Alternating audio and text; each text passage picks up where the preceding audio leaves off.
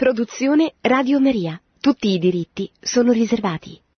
Buonasera, ben ritrovati cari ascoltatori. Commenteremo, leggeremo e assimileremo soprattutto il, la lettera apostolica Misericordia et Misera del Santo Padre Francesco a conclusione del Giubileo straordinario della Misericordia. Il Papa ha promulgato questa lettera apostolica proprio nella solennità di Cristo Re, quando si è chiusa anche l'ultima porta santa, cioè quella di San Pietro, ma se il giubileo è finito, continua invece in maniera sempre più paternamente insistente, diciamo, l'invito del Papa a eh, incontrare il volto della misericordia, cioè Gesù Cristo stesso, come eh, lui stesso aveva spiegato nella bolla di indizione del Giubileo indi- intitolata significativamente Misericordie Vultus, il volto della misericordia. Questo invito è valido tuttora, anzi deve continuare, il Papa non fa solo un bilancio del giubileo concluso, ma al contrario ci offre anche delle riflessioni e dei suggerimenti concreti per tenere vivo questo incontro, proprio perché alla radice del cristianesimo non c'è una teoria, ma c'è un incontro vivo con Cristo attraverso tutte le generazioni di cristiani che nei secoli hanno, eh, sono stati a contatto e si sono sentiti rinascere da questo abbraccio ricevuto dal Padre attraverso Gesù Cristo. Questo incontro è possibile anche oggi, anche per noi che non, non viviamo nella Palestina di due anni, duemila anni fa e quindi non incontriamo Gesù così come è venuto nella sua esistenza terrena. Eppure la porta davvero la porta santa per incontrare sempre Cristo è quella della Chiesa attraverso la, la, Sacra Scrittura, attraverso i sacramenti, attraverso la misericordia e ricevuta e a nostra volta che dobbiamo donare agli altri, sia nelle opere classiche eh, sulle quali il Papa ha richiamato la nostra attenzione durante l'anno santo, ma non solo, e sia anche in tutti quei piccoli gesti di misericordia che il Papa ci invita a compiere e che mh, mm, ci dimostrano che alla luce di Dio il mondo, oltre che più cristiano, diventa anche più umano.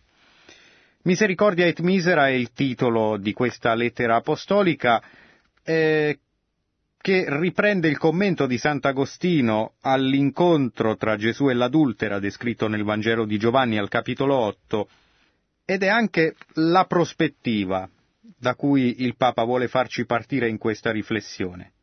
Misericordia et misera, commenta Sant'Agostino, cioè stavano di fronte l'uno di fronte all'altra, la misericordia e la misera, eh, l'adultera, la peccatrice in cui ciascuno di noi può identificarsi, poiché siamo tutti peccatori, e Cristo, cioè la misericordia stessa, la misericordia del Padre che si fa persona in carne e ossa, Cristo si è incarnato per rivolgere verso ciascuno di noi, così come fa ogni volta che ci accostiamo a Lui nella preghiera e nei sacramenti, appunto, con occhi di misericordia per ricrearci, per rimetterci in moto, per rimetterci sulla giusta strada e aiutarci a ripartire con la sua forza e con la sua grazia.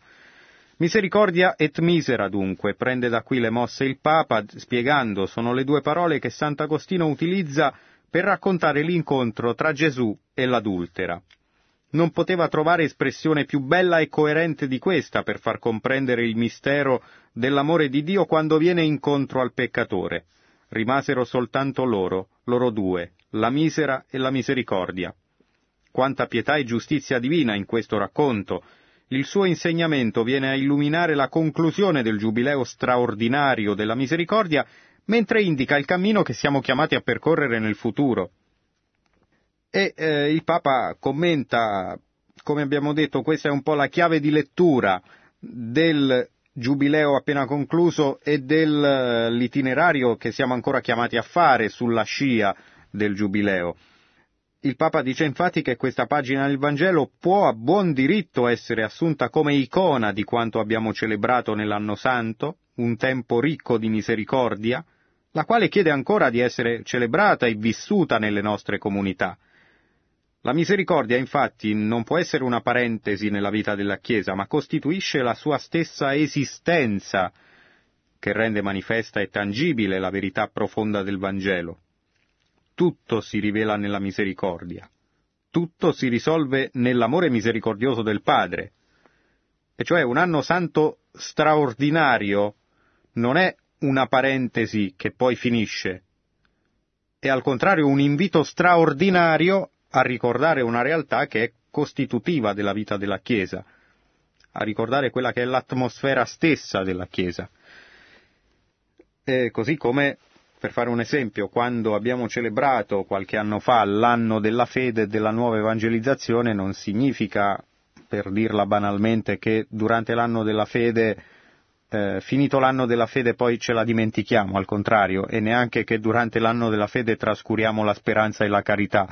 Eh, mm, al contrario, eh, così come per l'anno dell'Eucaristia non significa che poi finito l'anno dell'Eucaristia dimentichiamo questo sacramento, al contrario l'anno dell'Eucaristia è stato ad esempio un forte impulso, oltre che una bella eredità che ci ha lasciato San Giovanni Paolo II proprio nell'ultima fase del suo pontificato è stato un enorme impulso a riscoprire ad esempio l'adorazione eucaristica.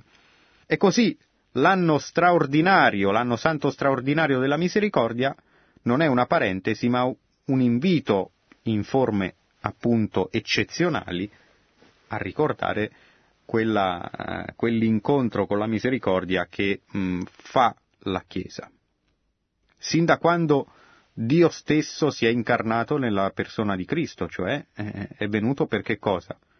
Per donarci la misericordia del Padre. Il Papa lo spiega in questa prima parte della lettera apostolica. Una donna e Gesù si sono incontrati, lei adultera e secondo la legge giudicata passibile di lapidazione. Lui che con la sua predicazione il dono totale di sé che lo porterà alla croce, ha riportato la legge mosaica al suo genuino intento originario. Al centro non c'è la legge e la giustizia legale, ma l'amore di Dio che sa leggere nel cuore di ogni persona, per comprenderne il desiderio più nascosto e che deve avere il primato su tutto.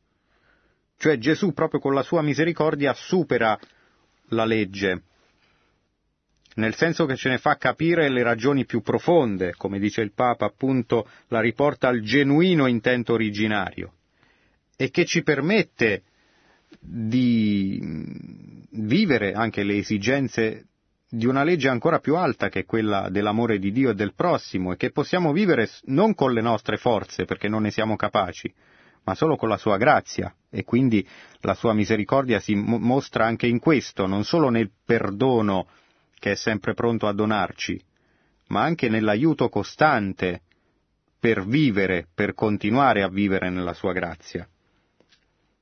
In questo racconto evangelico, tuttavia, non si incontrano appunto il peccato e il giudizio in astratto, ma una peccatrice e il Salvatore, cioè si incontrano due persone, non mm, una regola e la trasgressione della regola, ma una persona che ha trasgredito una regola e che mm, si trova però di fronte a Dio stesso, che è al di sopra di qualsiasi altro giudice, e che al tempo stesso la perdona e la fa nuova, le dà la forza di, di rimettersi in carreggiata, come si suol dire, di rimettersi sulla retta via, e non solo da un punto di vista di un comportamento corretto, ma di rientrare in quell'amore originario che è scaturito dalla Trinità.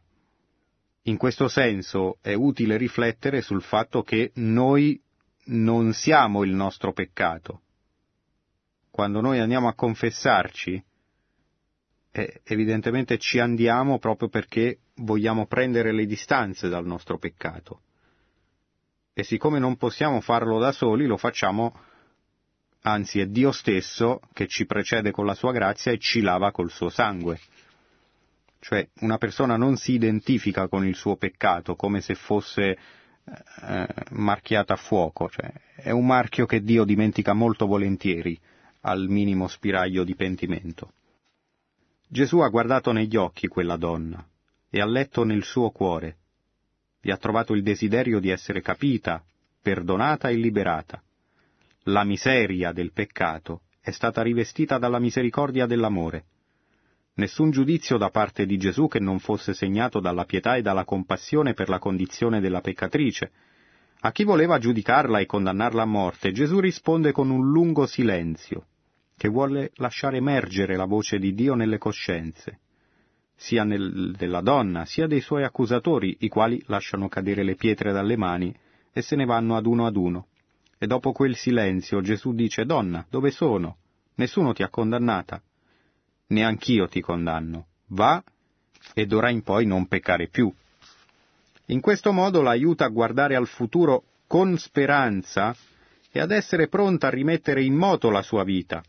D'ora in avanti, se lo vorrà, potrà camminare nella carità. E qui eh, c'è una frase che è un po' un messaggio chiave di questa prima parte, di questo primo paragrafo della lettera apostolica Misericordia et Misera. Una volta che si è rivestiti della misericordia, dice il Papa, anche se permane la condizione di debolezza per il peccato, essa è sovrastata dall'amore che permette di guardare oltre e vivere diversamente. Gesù d'altronde lo aveva insegnato con chiarezza quando, e qui viene ricordato un analogo episodio evangelico, invitato a pranzo da un fariseo, gli si era avvicinata una donna conosciuta da tutti come una peccatrice, L'episodio è nel capitolo 7 del Vangelo di Luca. Lei aveva cosparso di profumo i piedi di Gesù, li aveva bagnati con le sue lacrime asciugati con i suoi capelli. Alla reazione scandalizzata del fariseo Gesù risponde sono perdonati i suoi molti peccati, cioè non dice questa qui è a posto, però la perdona dal profondo. Perché? Perché ha molto amato quando ci rimettiamo nella logica dell'amore e del pentimento, allora Dio non vede l'ora di perdonarci. Invece colui al quale si perdona poco, ama poco.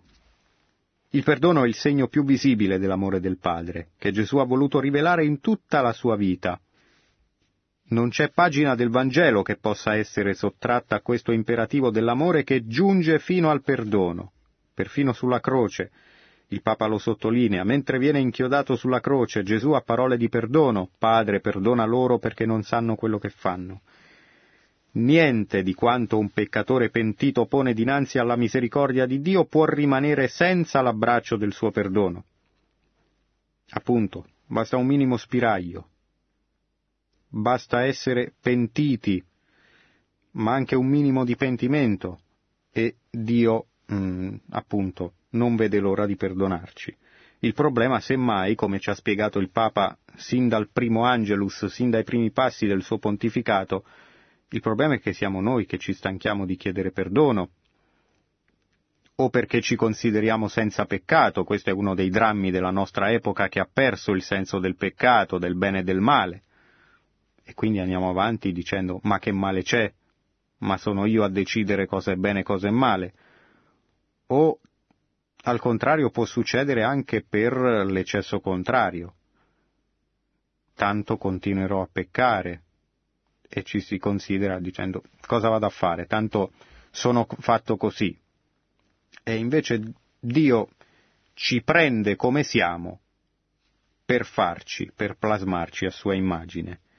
E sì, la sua misericordia lavora proprio con, eh, con le nostre miserie per bruciarle, tante volte per farci anche crescere nell'umiltà, ma per trasformarci come Lui ci vuole. È per questo motivo che nessuno di noi può porre condizioni alla misericordia. Essa rimane sempre un atto di gratuità del Padre Celeste, un amore incondizionato e immeritato. Non possiamo pertanto correre il rischio di opporci alla piena libertà dell'amore con cui Dio entra nella vita di ogni persona. La misericordia è questa azione concreta dell'amore che perdonando trasforma e cambia la vita. Attenzione a questo passaggio. È quello che abbiamo visto nel caso della peccatrice citata dal Papa nel primo paragrafo, cioè cosa fa?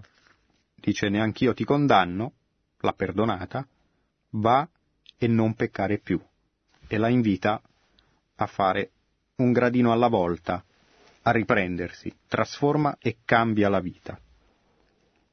È così che si manifesta il suo mistero divino. Cioè, in pratica, Per riprendere un'espressione ricorrente del Papa, quando il Papa dice che la confessione non è una tintoria dove si va a smacchiare così come un esercizio di routine, vado a smacchiare, poi quando sporco di nuovo la rismacchio e la rismacchio ancora, ma senza la volontà di mantenerla pulita. Al contrario, la buona volontà, anche quando permane la nostra debolezza, ecco, può essere, può innescare un processo di crescita. Dio è misericordioso, la sua misericordia dura in eterno, di generazione in generazione abbraccia ogni persona che confida in Lui e la trasforma, donandole la sua stessa vita.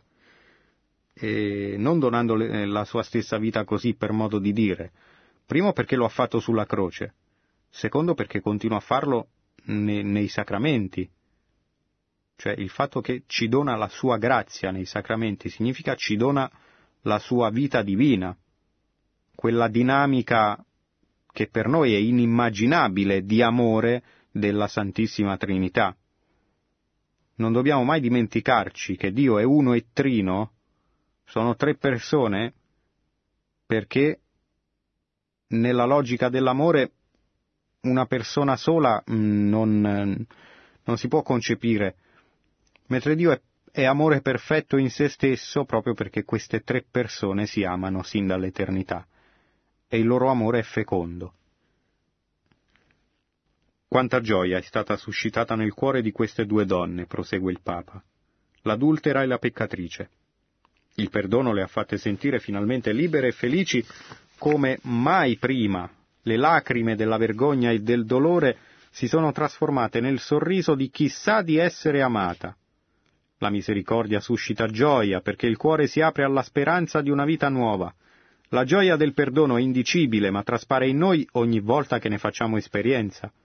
All'origine di essa c'è l'amore con cui Dio ci viene incontro, spezzando il cerchio dell'egoismo che ci avvolge per renderci a nostra volta strumenti di misericordia. Qui vediamo alcuni aspetti, eh, intanto le lacrime, le lacrime nella spiritualità a cui il Santo Padre si è formato, cioè quella degli esercizi di Sant'Ignazio, sono un tema ricorrente. Sant'Ignazio parla delle lacrime di consolazione, per cui si piange per i nostri peccati e allo stesso tempo si sperimenta quella gioia di esserne liberati. Durante gli esercizi spirituali c'è anche mm, può essere anche dato, non è automatico perché nulla è determinato meccanicamente, può essere anche dato il dono delle lacrime. Cioè ci si ritrova in questo percorso intenso di preghiera, di contemplazione, a, a rendersi conto, a toccare con mano la grandezza di Dio e la nostra miseria, cioè a immedesimarsi in questo dialogo tra veramente misericordia et misera, tra la sua misericordia e la nostra miseria, il nostro essere peccatori, che forse come mai ci si era resi conto prima, e quindi può accadere anche di piangere. Ma sono lacrime non di tristezza, non di disperazione, bensì di consolazione. E per questo vediamo che in queste poche righe il Papa mette insieme le lacrime e la gioia. La gioia perché finalmente ci si sente liberati. Ne facciamo esperienza anche al di fuori dell'ambito strettamente religioso, cioè quando ci si toglie il peso dalla coscienza, eh, si sperimenta questa liberazione. E così a maggior ragione quando questo peso ci viene tolto da Dio stesso, nei, nei sacramenti, nel sacramento della confessione, quando questo peso ci viene tolto perché viene lavato dal suo sangue, e... tant'è che anche in condizioni più ordinarie, senza particolari grazie, però spesso accade, anche qui non deve essere una cosa, non è una cosa meccanica, però spesso usciamo dal confessionale anche con una carica umana, oltre che spirituale, maggiore rispetto a quando vi eravamo entrati. Anzi, talvolta è davvero stupefacente eh, eh, vedere la differenza tra prima e dopo. Cioè ci si sente veramente, letteralmente rimessi al mondo. Come sono significative, prosegue il Papa, anche per noi le parole antiche che guidavano i primi cristiani. E qui cita un passo di uno scritto del secondo secolo, il pastore di Erma. Rivestiti di gioia che è sempre gradita a Dio e gli accetta. In essa si diletta, ogni uomo gioioso opera bene. E qui entra in gioco il terzo elemento, il Papa lo dice, spezzando il cerchio di egoismo che ci avvolge per renderci a nostra volta strumenti di misericordia. Cioè quando queste, eh, questo pentimento che ci porta da una parte a piangere i nostri peccati, a piangere anche non necessariamente in senso fisico esteriore, dall'altro a, a sentirci al tempo stesso liberati, quando è vero pentimento, quando è vera consolazione, ci allarga il cuore e ce lo allarga anche verso gli altri, cioè ci spinge a fare del bene, a dissotterrare talenti che avevamo sepolto per metterli al, ser- al servizio di Dio e del prossimo, ad esempio. Vivranno in Dio quanti allontanano la tristezza e si rivestono di ogni gioia, così il pastore di Erma. E il Papa commenta, fare esperienza della misericordia dona gioia. Non lasciamocela portar via dalle varie afflizioni e preoccupazioni possa rimanere ben radicata nel nostro cuore e farci guardare sempre con serenità alla vita quotidiana. Una gioia che il mondo non conosce. Quanto più si allontana da Dio, quanto più si allontana dalla, anche dalla necessità di chiedere perdono a Dio, quanto più questo mondo sembra sprofondare nella disperazione. Dalla consolazione che sperimentiamo nella nell'incontro con il volto della misericordia, alla desolazione che sperimentiamo invece spesso quando ce ne allontaniamo, una desolazione che è diventata anche un po' un fenomeno sociale. Il Papa lo osserva, in una cultura spesso dominata dalla tecnica, sembrano moltiplicarsi le forme di tristezza e di solitudine in cui cadono le persone, anche tanti giovani. Il futuro infatti sembra essere ostaggio dell'incertezza che non consente di avere stabilità. È così che sorgono spesso sentimenti di malinconia, tristezza e noia che lentamente possono portare alla disperazione. Questo ricorda anche dei passaggi presenti nell'enciclica Laudato Si eh, sull'uso della tecnica, eh, anche sull'inquinamento mentale, sull'inquinamento eh, di cui parla il Papa a proposito del proliferare magari di tanti mezzi di comunicazione che però Mm, non eh, si può dire che comunichiamo molto e ci, guard- ci incontriamo poco, ci lasciano nella solitudine. Così è, è, emblematico, per riassumere brevemente queste parole del Papa, l'immagine che molti di voi avranno visto, in cui in un ristorante, eh, seduti a un tavolo, ci sono quattro o cinque persone, quante volete, che invece di guardarsi in faccia, invece di condividere anche quella gioia semplice di una cena, di un pranzo insieme, invece di parlare tra di loro, stanno ognuno chiuso sul proprio smartphone o sul proprio tablet. Eh, purtroppo non è uno scherzo, è un'immagine sempre più diffusa, basta guardarsi intorno. E quindi così abbiamo dei mezzi incredibili di comunicazione e allo stesso tempo però non siamo più in grado di incontrarci, stiamo perdendo questo, eh, stiamo perdendo il contatto umano. Il vuoto profondo di tanti può essere riempito dalla speranza che portiamo nel cuore e dalla gioia che ne deriva. C'è tanto bisogno di riconoscere la gioia che si rivela nel cuore toccato dalla misericordia. Facciamo tesoro, pertanto, delle parole dell'Apostolo. Siate sempre lieti nel Signore. Fatta questa parte così di riflessione il Papa passa ad un piccolo bilancio dell'anno santo appena concluso, durante il quale dice ci è stata donata con abbondanza la grazia della misericordia. Come un vento impetuoso e salutare, la bontà e la misericordia del Signore si sono riversate sul mondo intero. E davanti a questo sguardo amoroso di Dio, che in maniera così prolungata si è rivolto su ognuno di noi, non si può rimanere indifferenti, perché esso cambia la vita. Allora sentiamo anzitutto, dice, il bisogno di ringraziare il Signore.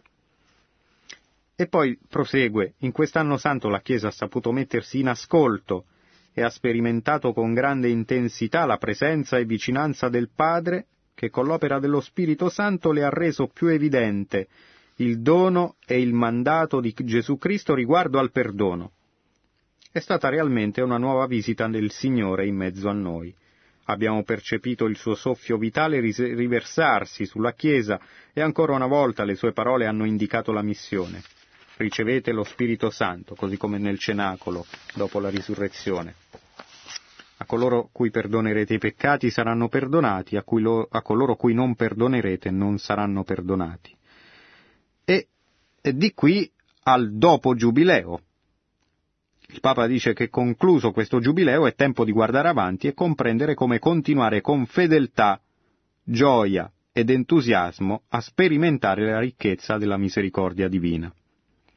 Invita a questa conversione pastorale, vale a dire questo riscoprire come cioè, il Papa non ha inventato la misericordia, piuttosto ci invita in maniera straordinaria a rimetterla al centro, come lo scriba che trae dal suo tesoro cose nuove e cose antiche. E ci invita anche a, restare aperti alle sorprese di Dio, a non rattristare lo Spirito Santo che indica sempre nuovi sentieri da percorrere per portare a tutti il Vangelo che salva. Di qui indica alcuni luoghi concreti di incontro con la misericordia per noi e per gli altri. La liturgia, in particolare la Santa Messa e poi i cosiddetti sacramenti della guarigione in particolare. L'ascolto della parola di Dio e eh, dedica ampio spazio naturalmente alla confessione che non dimentichiamolo è stato il centro di questo anno santo. Il giubileo della misericordia non è stato un anno santo per celebrare la misericordia in astratto, ma è stato un colossale e capillare invito alla confessione. Basti pensare al fatto che, oltre ad esserci porte sante disseminate in ogni diocesi, c'erano anche altrettante chiese penitenziali nelle diocesi, cioè chiese in cui in questo anno santo si è offerto con particolare disponibilità eh, il, il ministero della confessione. E quindi il Papa dà poi alcune concessioni concrete, prolunga alcune concessioni date per, mm, in occasione del Giubileo e eh, ci invita a far sì che la porta della misericordia del nostro cuore resti sempre spalancata attraverso le opere di misericordia corporali e spirituali. Vediamo innanzitutto questo incontro come può e deve continuare nella liturgia. Perché nella liturgia, dice il Papa, la misericordia non solo viene ripetutamente evocata, ma realmente ricevuta e vissuta. E cioè lì l'incontro è concreto, è reale. Non a caso, per quanto riguarda l'Eucaristia, parliamo di presenza reale di Cristo. Non è un simbolo, è Cristo stesso. Se noi vogliamo incontrare il volto della misericordia, andiamo nella chiesa più vicina e sostiamo in adorazione davanti al tabernacolo, perché lì non c'è qualcosa, ma c'è qualcuno, c'è Cristo stesso. Non, non è un cartello e non è neanche una statua, non è neanche un'icona, è Cristo realmente presente in corpo, sangue, anima e divinità. E dunque, vediamo il Papa come ci ricorda e come ci aiuta a vivere la messa alla luce della misericordia.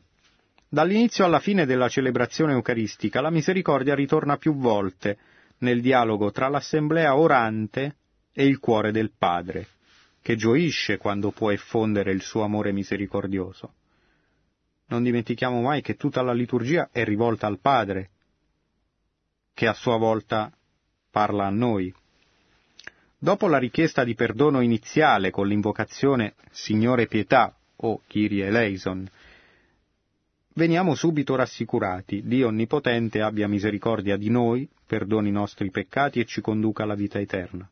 È con questa fiducia, spiega il Papa, che la comunità si raduna alla presenza del Signore, particolarmente nel giorno santo della risurrezione.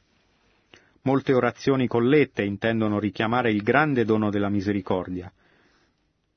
E ne ricorda una nel periodo della Quaresima che dice Dio misericordioso, fonte di ogni bene, tu ci hai proposto al rimedio del peccato il digiuno, la preghiera e le opere di carità fraterna. Guarda a noi che riconosciamo la nostra miseria, e poiché ci opprime il peso delle nostre colpe, ci sollevi la tua misericordia. Poi segue la liturgia della parola, su cui il Papa si sofferma nel paragrafo successivo in cui analizza proprio l'incontro con la misericordia attraverso la parola di Dio.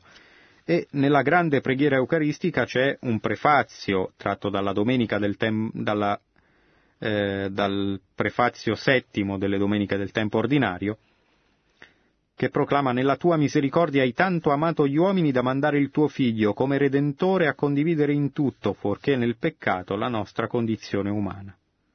Cioè il fatto stesso che il Padre abbia inviato Cristo è il primo e primordiale atto di misericordia.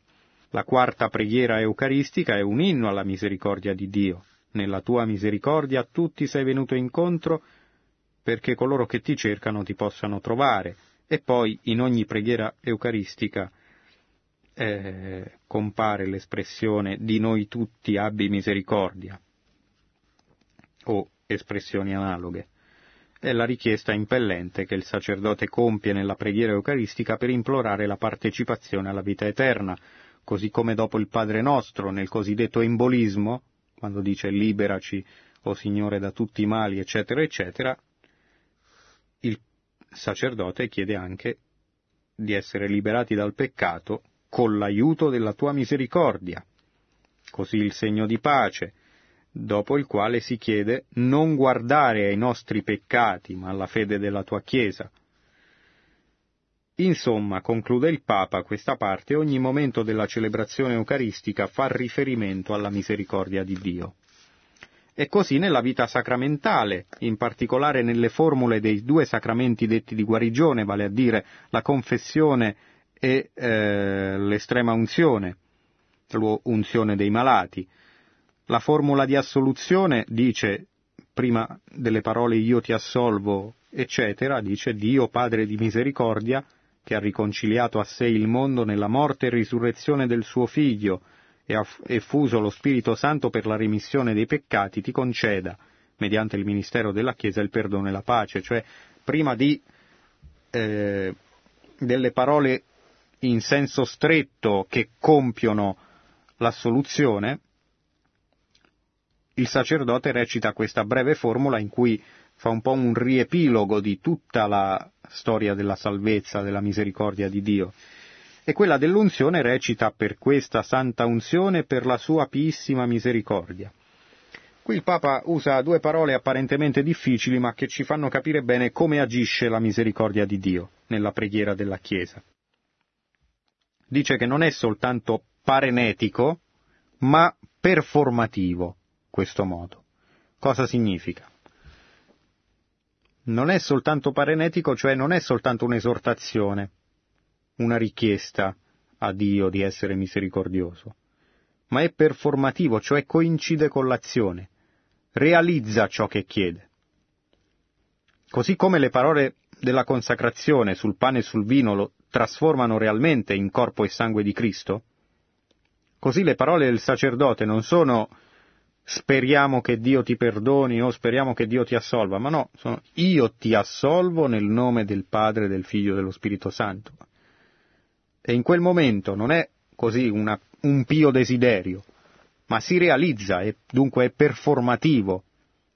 Veniamo assolti, veniamo lavati dal sangue di Cristo. In tale contesto assume, eh, dice il Papa, un significato particolare l'ascolto della parola di Dio. Nella celebrazione eucaristica sembra di assistere a un vero dialogo tra Dio e il suo popolo. Nella proclamazione delle letture bibliche infatti si ripercorre la storia della nostra salvezza attraverso l'incessante opera di misericordia che viene annunciata, cioè tutte le volte in cui Dio ha usato misericordia verso il suo popolo fino a noi. E a tale proposito dice quanta importanza acquista l'omelia dove la verità si accompagna alla bellezza e al bene per far vibrare il cuore dei credenti dinanzi alla grandezza della misericordia. Raccomando molto la, presenta- la preparazione dell'omelia e la cura della predicazione. Essa sarà tanto più fruttuosa quanto più il sacerdote avrà sperimentato su di sé la bontà misericordiosa del Signore. Anche questo è un invito ricorrente del Papa, affinché i confessori si facciano anche penitenti, per poter vivere più intensamente quel perdono che sono chiamati a dispensare nel sacramento. Vivere quindi la misericordia è la via maestra per farla diventare un vero annuncio di consolazione e conversione nella vita pastorale. La Bibbia. La Bibbia, dice il Papa, è il grande racconto che narra le meraviglie della misericordia di Dio. Ogni pagina intrisa dell'amore del Padre che fin dalla creazione ha voluto imprimere nell'universo, anche nell'universo creato, nella natura, in tutte le opere della sua creazione, i segni del suo amore. C'è un'espressione di cui ignoro l'autore perché viene spesso attribuita a diversi, eh, a diversi autori, ma mm, rende molto bene l'idea. Cioè la Bibbia è la lettera d'amore di Dio che scrive a ciascuno di noi ed è con questo spirito che tutti siamo invitati a leggerla, a, a leggerla in preghiera, tutti, anche noi laici, non solo i consacrati. Lo Spirito Santo, attraverso le parole dei profeti e gli scritti sapienziali, ha plasmato la storia di Israele nel riconoscimento della tenerezza e della vicinanza di Dio nonostante l'infedeltà del popolo. La vita di Gesù e la sua predicazione segnano in modo determinante la storia della comunità cristiana che ha compreso la propria missione sulla base del mandato di Cristo di essere strumento permanente della sua misericordia e del suo perdono.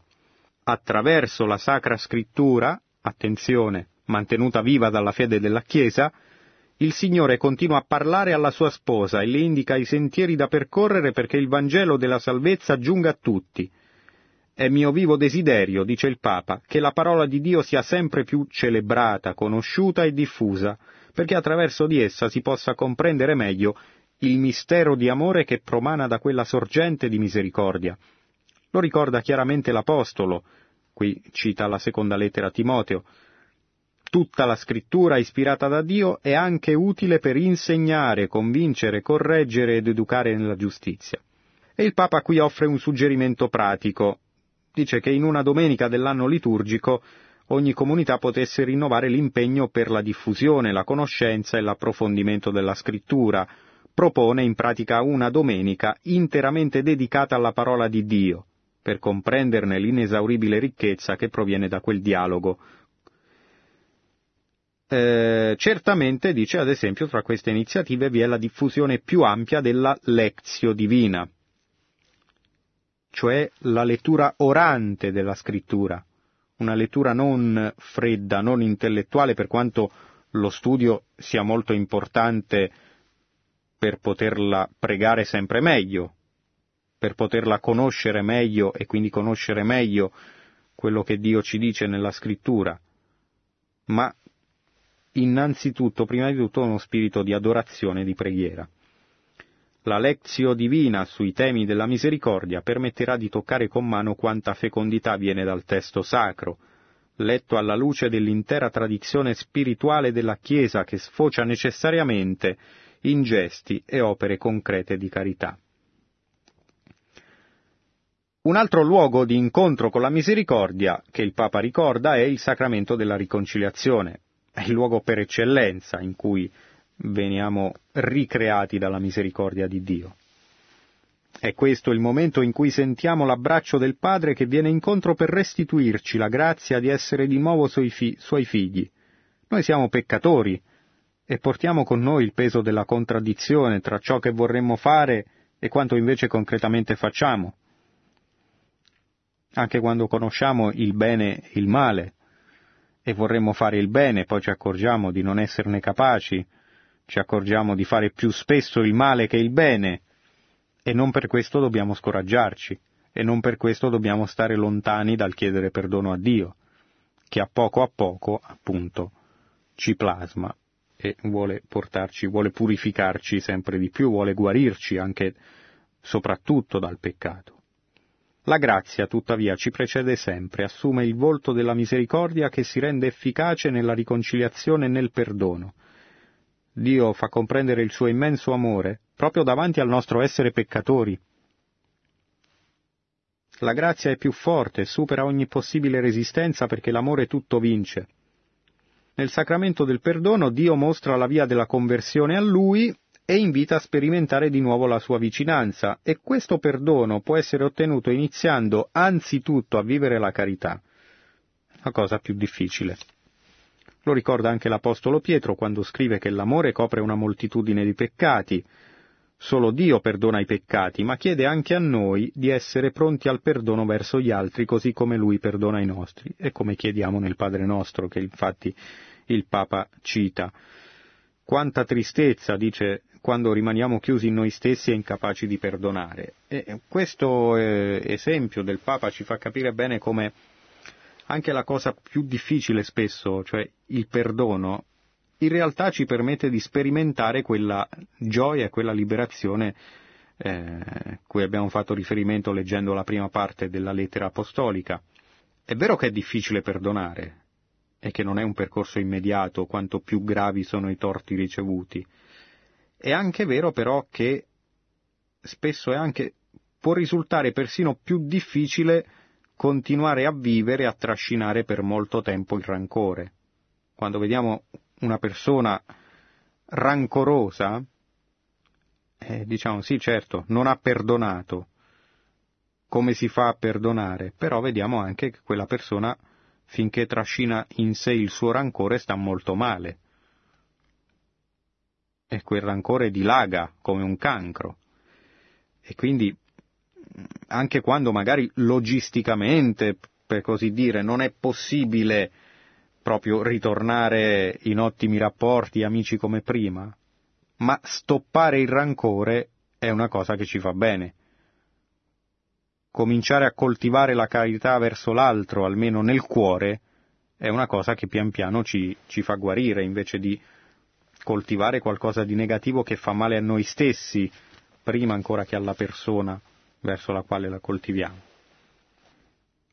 Il Papa ricorda anche un'esperienza di grazia, sempre a proposito della confessione, che è stata quella dei missionari della misericordia. Ricordiamo, cioè alcuni, alcuni un buon numero di sacerdoti che durante il Giubileo hanno avuto la mh, delega, diciamo così, a, eh, ad assolvere alcuni peccati speciali riservati alla sede apostolica, proprio perché particolarmente gravi, come possono essere eh, pec- tra i peccati riservati alla sede apostolica, oltre all'aborto che richiede un'altra trattazione, che eh, ordinariamente era riservato al vescovo, ora tutti i sacerdoti possono, assolver- possono assolvere non tanto dal peccato, perché un peccato è chiaro che può essere assolto, ma eh, dalla scomunica connessa, ma questo lo vedremo tra poco ma ci sono anche altri peccati particolarmente gravi riservati alla sede apostolica, che poi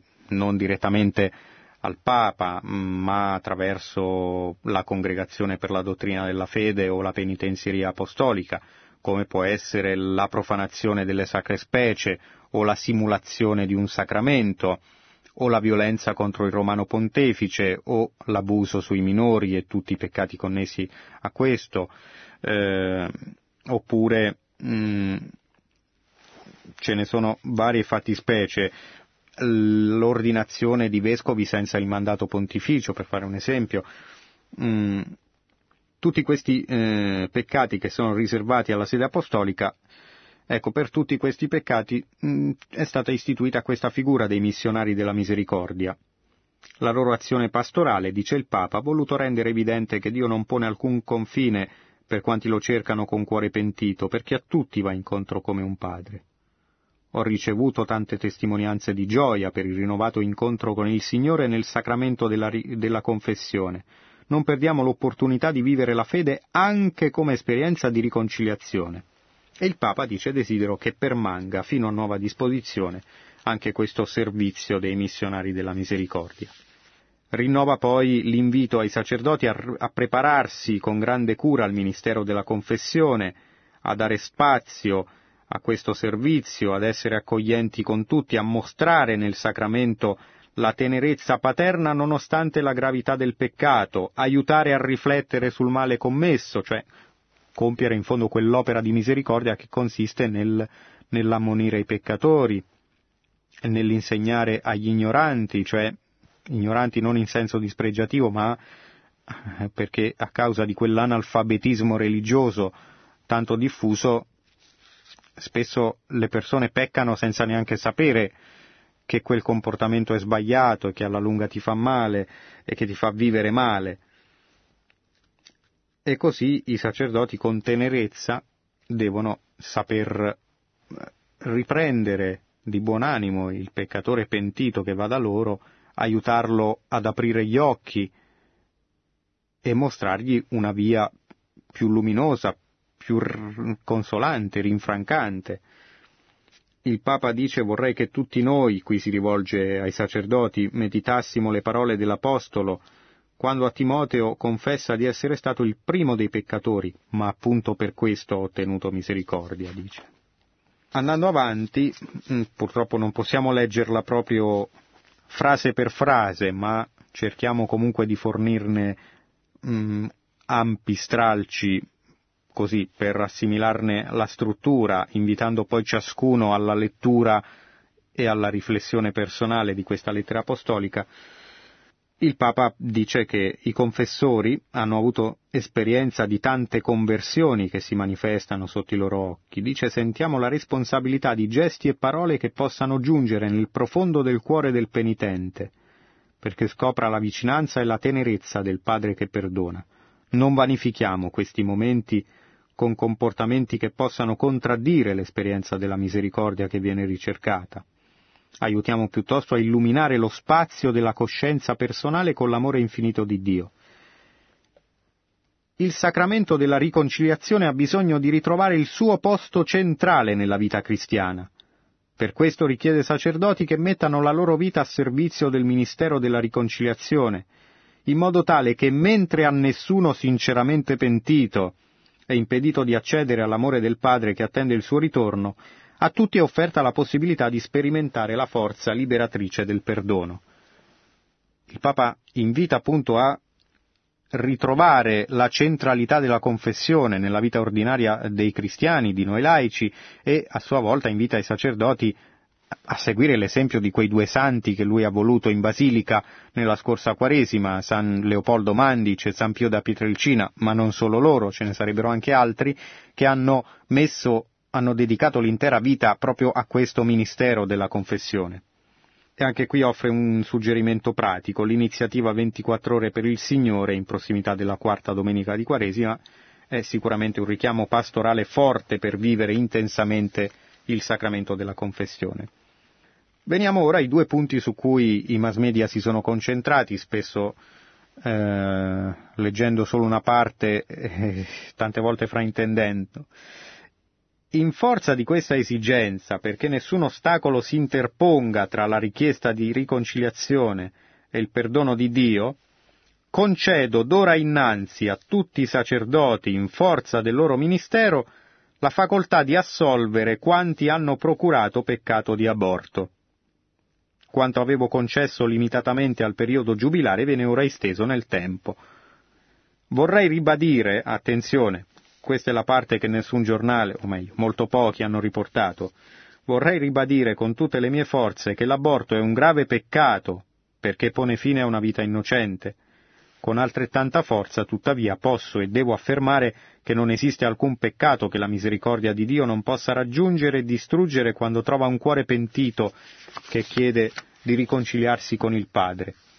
Attenzione, ricordiamo che un, analoga, un analogo atteggiamento era nella Evangelium Vitae di San Giovanni Paolo II, dove da una parte stigmatizzava duramente il peccato di aborto, che purtroppo mh, mm, viene spesso visto come una conquista invece che come una sofferenza e per il nascituro e per la mamma.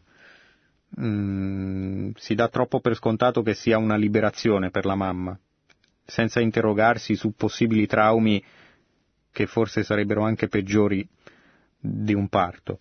Ehm, ferma restando tutta la comprensione per le difficoltà anche gravi per la situazione di, anche di costrizione in cui tante donne si vanno a trovare. Allo stesso tempo, proprio per questo, San Giovanni Paolo II, come ora Papa Francesco, esortava le madri che avevano abortito a ritornare alla misericordia di Dio come la guarigione più profonda che potessero sperimentare, proprio perché la Chiesa non ignora che si tratta di, una, di un dolore, di una ferita grave.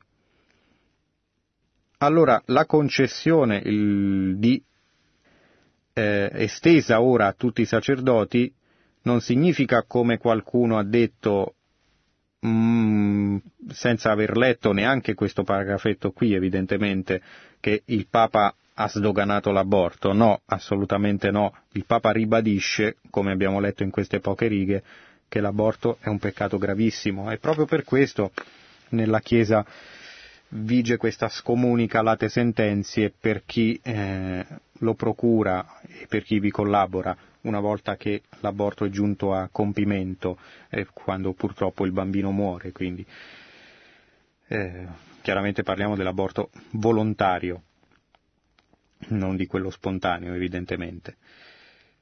Ma proprio perché mentre mh, mm, cioè non significa una maggiore o minore gravità rispetto a peccati che non sono legati a una scomunica ma perché ci sono dei peccati che già vengono considerati come un male. Ma poiché spesso l'aborto viene trattato con leggerezza nella nostra società, allora, e non solo, mm, proprio perché questa scomunica è in vigore da molto tempo, eh, è una pena per così dire medicinale, cioè serve a risvegliare l'attenzione, a risvegliare le coscienze sul fatto che si sta per porre fine a una vita innocente. Allora di qui l'estensione ai sacerdoti di poter assolvere non solo dal peccato, ma anche dalla scomunica connessa. Perché? Perché viviamo in tempi in cui c'è un maggiore bisogno di lasciarsi abbracciare dalla misericordia, proprio in virtù di quel vuoto di cui il Papa parlava nella prima parte. C'è anche il fatto che c'è sempre meno dimestichezza con il confessionale, cioè si ignora la necessità di lasciarsi guarire.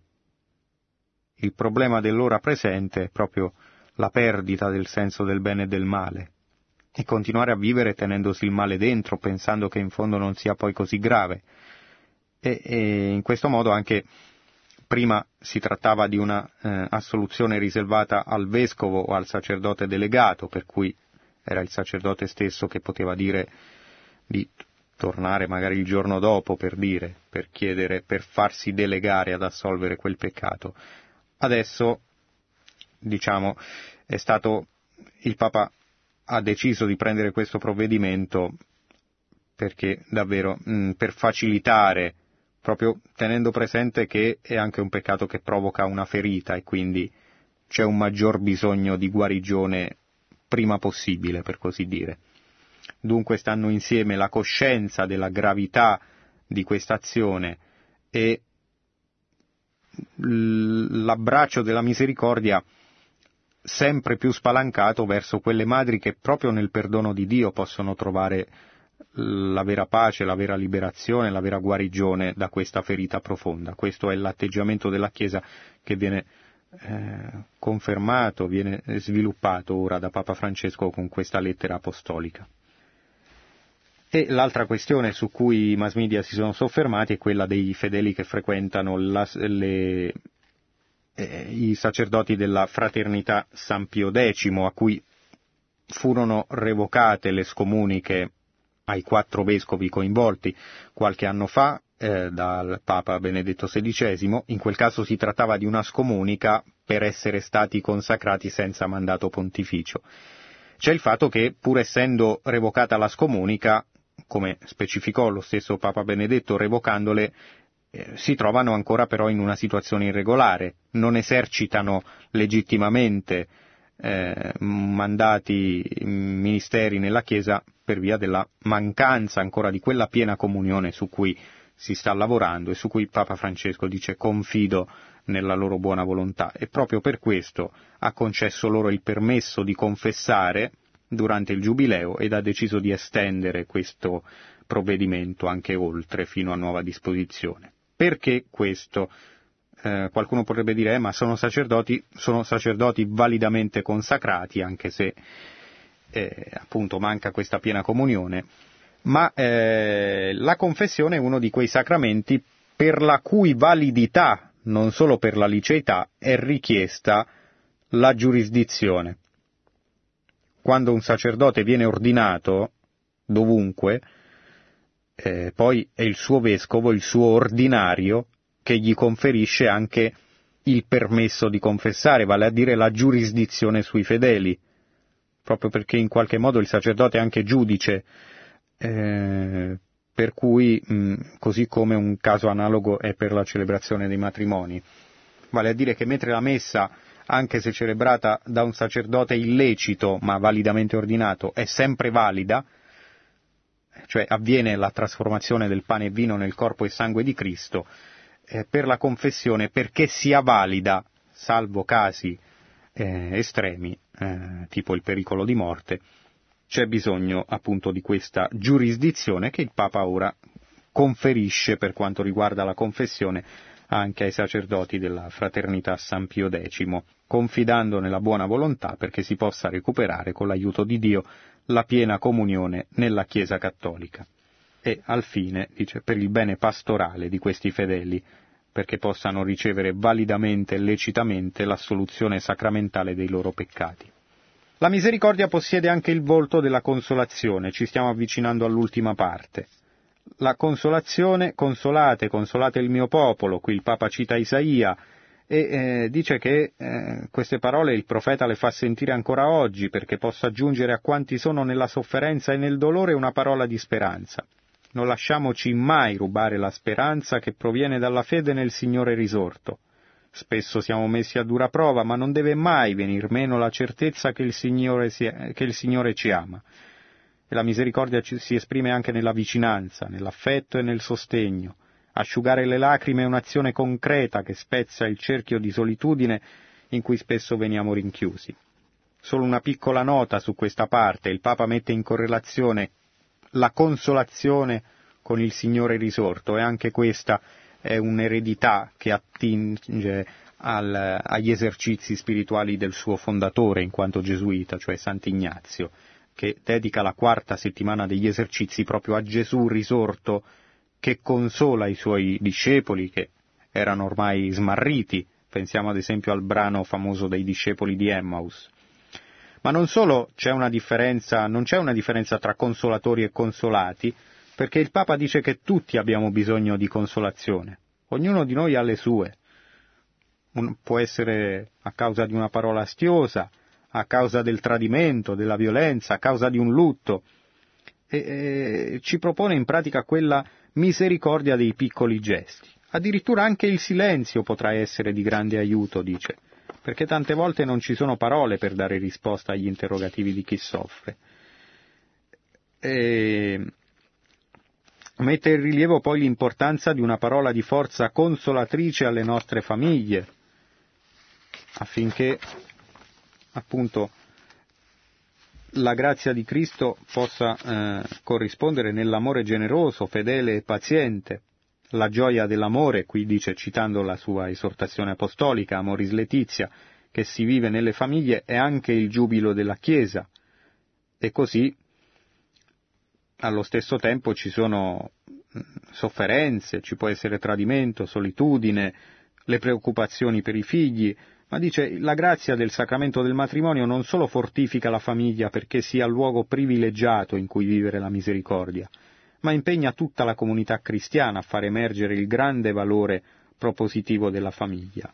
E questa esperienza della misericordia ci rende capaci di guardare a tutte le difficoltà umane con l'atteggiamento dell'amore di Dio che non si stanca di accogliere e di accompagnare. Particolare rilevanza, dice nel paragrafo successivo, riveste il momento della morte la grande assente dal nostro mondo, dalla nostra cultura contemporanea, che dice il Papa spesso tende a banalizzare la morte, fino a farla diventare una semplice finzione, o a nasconderla. Vediamo la morte al cinema, vediamo la morte nei telegiornali, però poi non pensiamo mai alla nostra morte concreta e ci troviamo impotenti di fronte alla morte degli altri. Ebbene, la Chiesa invece ci aiuta ad affrontare e prepararla come passaggio doloroso e ineludibile, ma carico di senso, quello dell'estremo atto di amore verso le persone che ci lasciano e verso Dio a cui si va incontro. E così anche l'esperienza delle esequie può essere, come dice il Papa, una preghiera carica di speranza per l'anima del defunto e per dare consolazione a quanti soffrono il distacco. Termina il giubileo e si chiude la porta santa ma la porta della misericordia del nostro cuore resta sempre spalancata.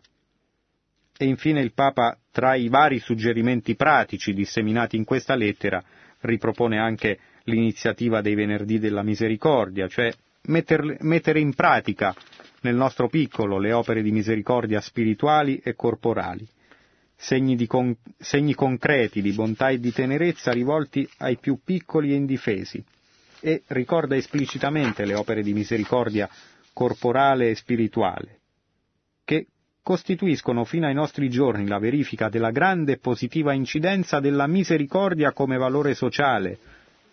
Questo ci dimostra anche a livello appunto sociale, a livello più ampio, come la misericordia possa cambiare il mondo e lo dimostra anche il fatto che quando uno ha fame, anche in un mondo secolarizzato, va a bussare alle porte delle chiese quante sono oggi le situazioni in cui possiamo restituire dignità alle persone e consentire una vita umana? E il Papa fa esempi di tanti problemi, dei bambini e bambine che subiscono violenze di vario genere, oltre che di quel disorientamento cui ha fatto cenno prima.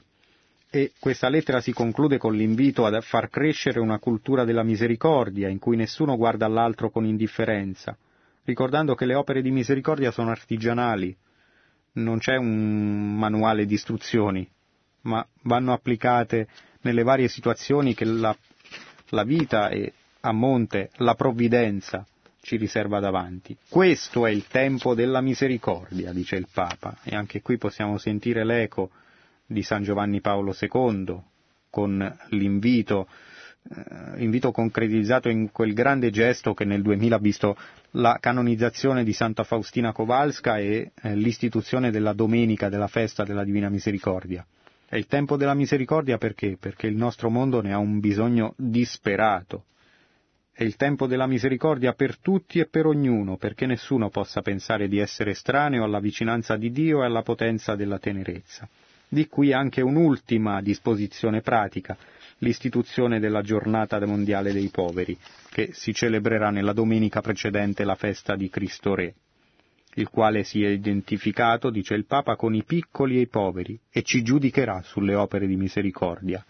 E infine, l'ultima immagine con cui il Papa conclude è, della, è quella della Madre di Misericordia, Maria, la prima che ci apre la strada e ci accompagna nella testimonianza dell'amore. La Madre della Misericordia raccoglie tutti sotto la protezione del suo manto, come spesso l'arte l'ha voluta rappresentare. Confidiamo nel suo materno aiuto e seguiamo la sua perenne indicazione a guardare a Gesù, volto raggiante della misericordia di Dio.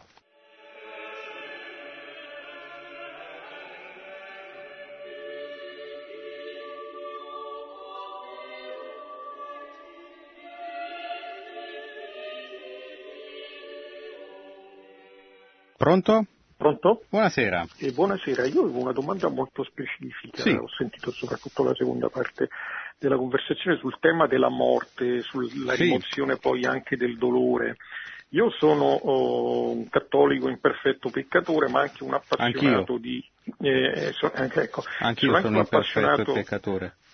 Sì, sono anche un appassionato di filosofia. Volevo chiedere se eh, può essere di aiuto, o, mh, secondo lei, anche nelle scuole o anche nel, eh, nelle parrocchie, insomma, lo studio di autori come Heidegger, perché Heidegger è un filosofo che proprio ha sottolineato da una parte come la vita è ormai mh, diciamo, sottoposta alla tecnica, ogni ambito umano è sottoposto alla medicalizzazione, alla tecnica, noi sappiamo che le morti in famiglia ormai non ci sono più perché eh, si muore in ospedale e, e spesso lontani dai figli, e poi sì. la, la, pazzia, ecco, della, la pazzia è che mentre alcuni si fanno addirittura congelare per vivere in eterno, poi si dà la morte magari in Belgio anche al, ai bambini.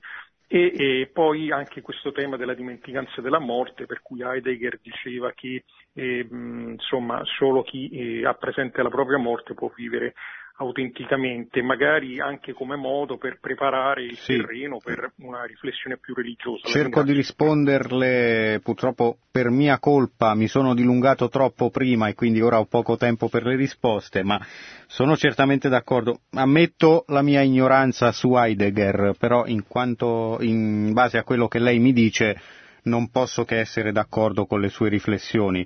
Abbiamo questo paradosso, sembra un po' il mondo alla rovescia. Da una parte si si rifiuta la fede nella risurrezione che per il cristianesimo è anche risurrezione dei corpi, però si vanno a cercare ipotesi futuribili e non dimostrate, accostandosi alla scienza con un atteggiamento come ci si accosta allo stregone in pratica, con un atteggiamento mm, quasi di venerazione magica nei confronti dei, della scienza che sarebbe in grado di fare cose che allo stato attuale non sembrano affatto e non lo sono probabilmente mai. Eh, quindi si, va, si rifiuta la, la, risurrezione da Dio, ma la si va a cercare nella scienza, e dall'altro appunto si uccide, si pone fine a vite umane considerate, non si sa bene in base a quale criterio, non degne. Eh, quindi sono d'accordissimo. Poi c'è questo problema grosso, perché tutto questo? Perché ci si rifiuta di confrontarsi realmente con la morte. Agli esempi che lei ha aggiunto possiamo anche aggiungere il fatto che magari ai bambini non si fa vedere il morto. Perché? Per quale motivo? Non, perché così non si spaventano. Eh, però man mano li si educa in questo modo o li si diseduca a rimuovere la morte, così bamb- ai bambini non si fa vedere il morto i grandi fanno gli scongiuri quando vedono passare un carro funebre, che oltretutto i carri funebri di ora sono sempre più mimetizzati, quasi si vergognino anche loro, e però è un problema colossale al di là delle battute, sono d'accordissimo con quello che ha esposto lei, cioè in fondo in un modo o nell'altro, in un eccesso o nell'altro, viviamo in un mondo che rifiuta il confronto serio, il confronto autentico con la morte e soprattutto che rifiuta l'unica prospettiva che può illuminare la morte. E le ideologie non, hanno preteso di cambiare il mondo e spesso l'hanno trasformato in un inferno, ma soprattutto non hanno mai avuto una risposta esauriente sulla morte. Cristo è l'unico che riesce a squarciare questo velo, riesce a illuminare ciò che a noi sembra buio e certamente ci fa paura e così come auspica il Papa, anche accostarsi alla preghiera cristiana per i defunti, alla liturgia delle esequie, è un'esperienza al tempo stesso di misericordia in tanti modi, sia perché seppellire i defunti è un'opera di misericordia tra quelle più classiche, e sia perché educa noi stessi a portare misericordia a chi soffre per il distacco, ed è anche una scuola di speranza a guardare a Cristo risorto che vince la morte. Ecco, riusciamo a fare un'ultima rapidissima telefonata, pronto? Sì, buonasera. Buonasera. Eh, niente, volevo solo chiederle se chi ha confessato questo peccato dell'aborto prima di questa lettera apostolica di Sua Santità cioè prima che ci volesse la sì, sentenza sì, del sì. vescovo. Quindi se è stato assolto vuole può sapere. Può ritenersi assolto e deve riconfessarlo? No, eh, se è stato già confessato evidentemente eh, e se il sacerdote ha dato la soluzione è perché evidentemente era abilitato. Ad esempio ci sono anche prima intanto ci potevano essere dei sacerdoti già delegati dal vescovo per questo, come ad esempio i penitenzieri delle cattedrali, poi varia da zona a zona. E poi i, non dimentichiamo che i sacerdoti degli ordini mendicanti godevano già prima di questo privilegio di poter assolvere anche dalle, eh, dalla scomunica legata all'aborto.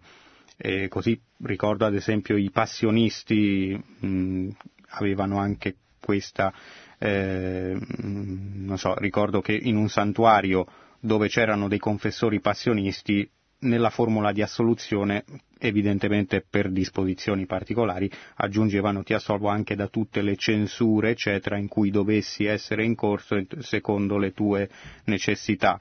E quindi mh, mm, cioè, era un permesso, mh, mm, il fatto che fosse riservato al vescovo non significava che si dovesse per forza andare dal vescovo, ma che era il vescovo a delegare i sacerdoti eh, per questo e quindi ci potevano essere i sacerdoti già delegati.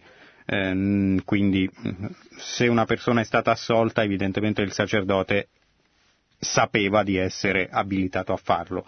Adesso questa delega è stata data direttamente del, dal Papa a tutti i sacerdoti del mondo, quindi ecco, questo eh, deve, deve, ispirarci fiducia, non deve eh, ispirarci al contrario scrupoli per il passato. Eh, poi uno fa sempre in tempo a confrontarsi con un sacerdote per, se vuole proprio essere sicuro, però generalmente se un sacerdote ha assolto è perché poteva farlo.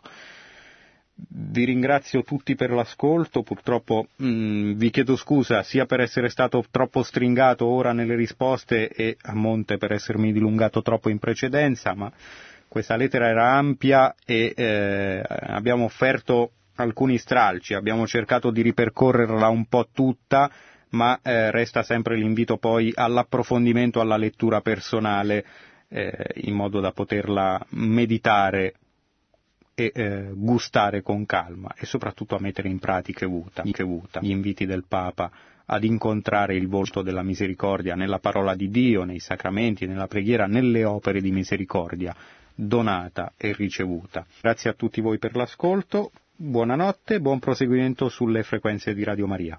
Produzione Radio Maria. Tutti i diritti sono riservati.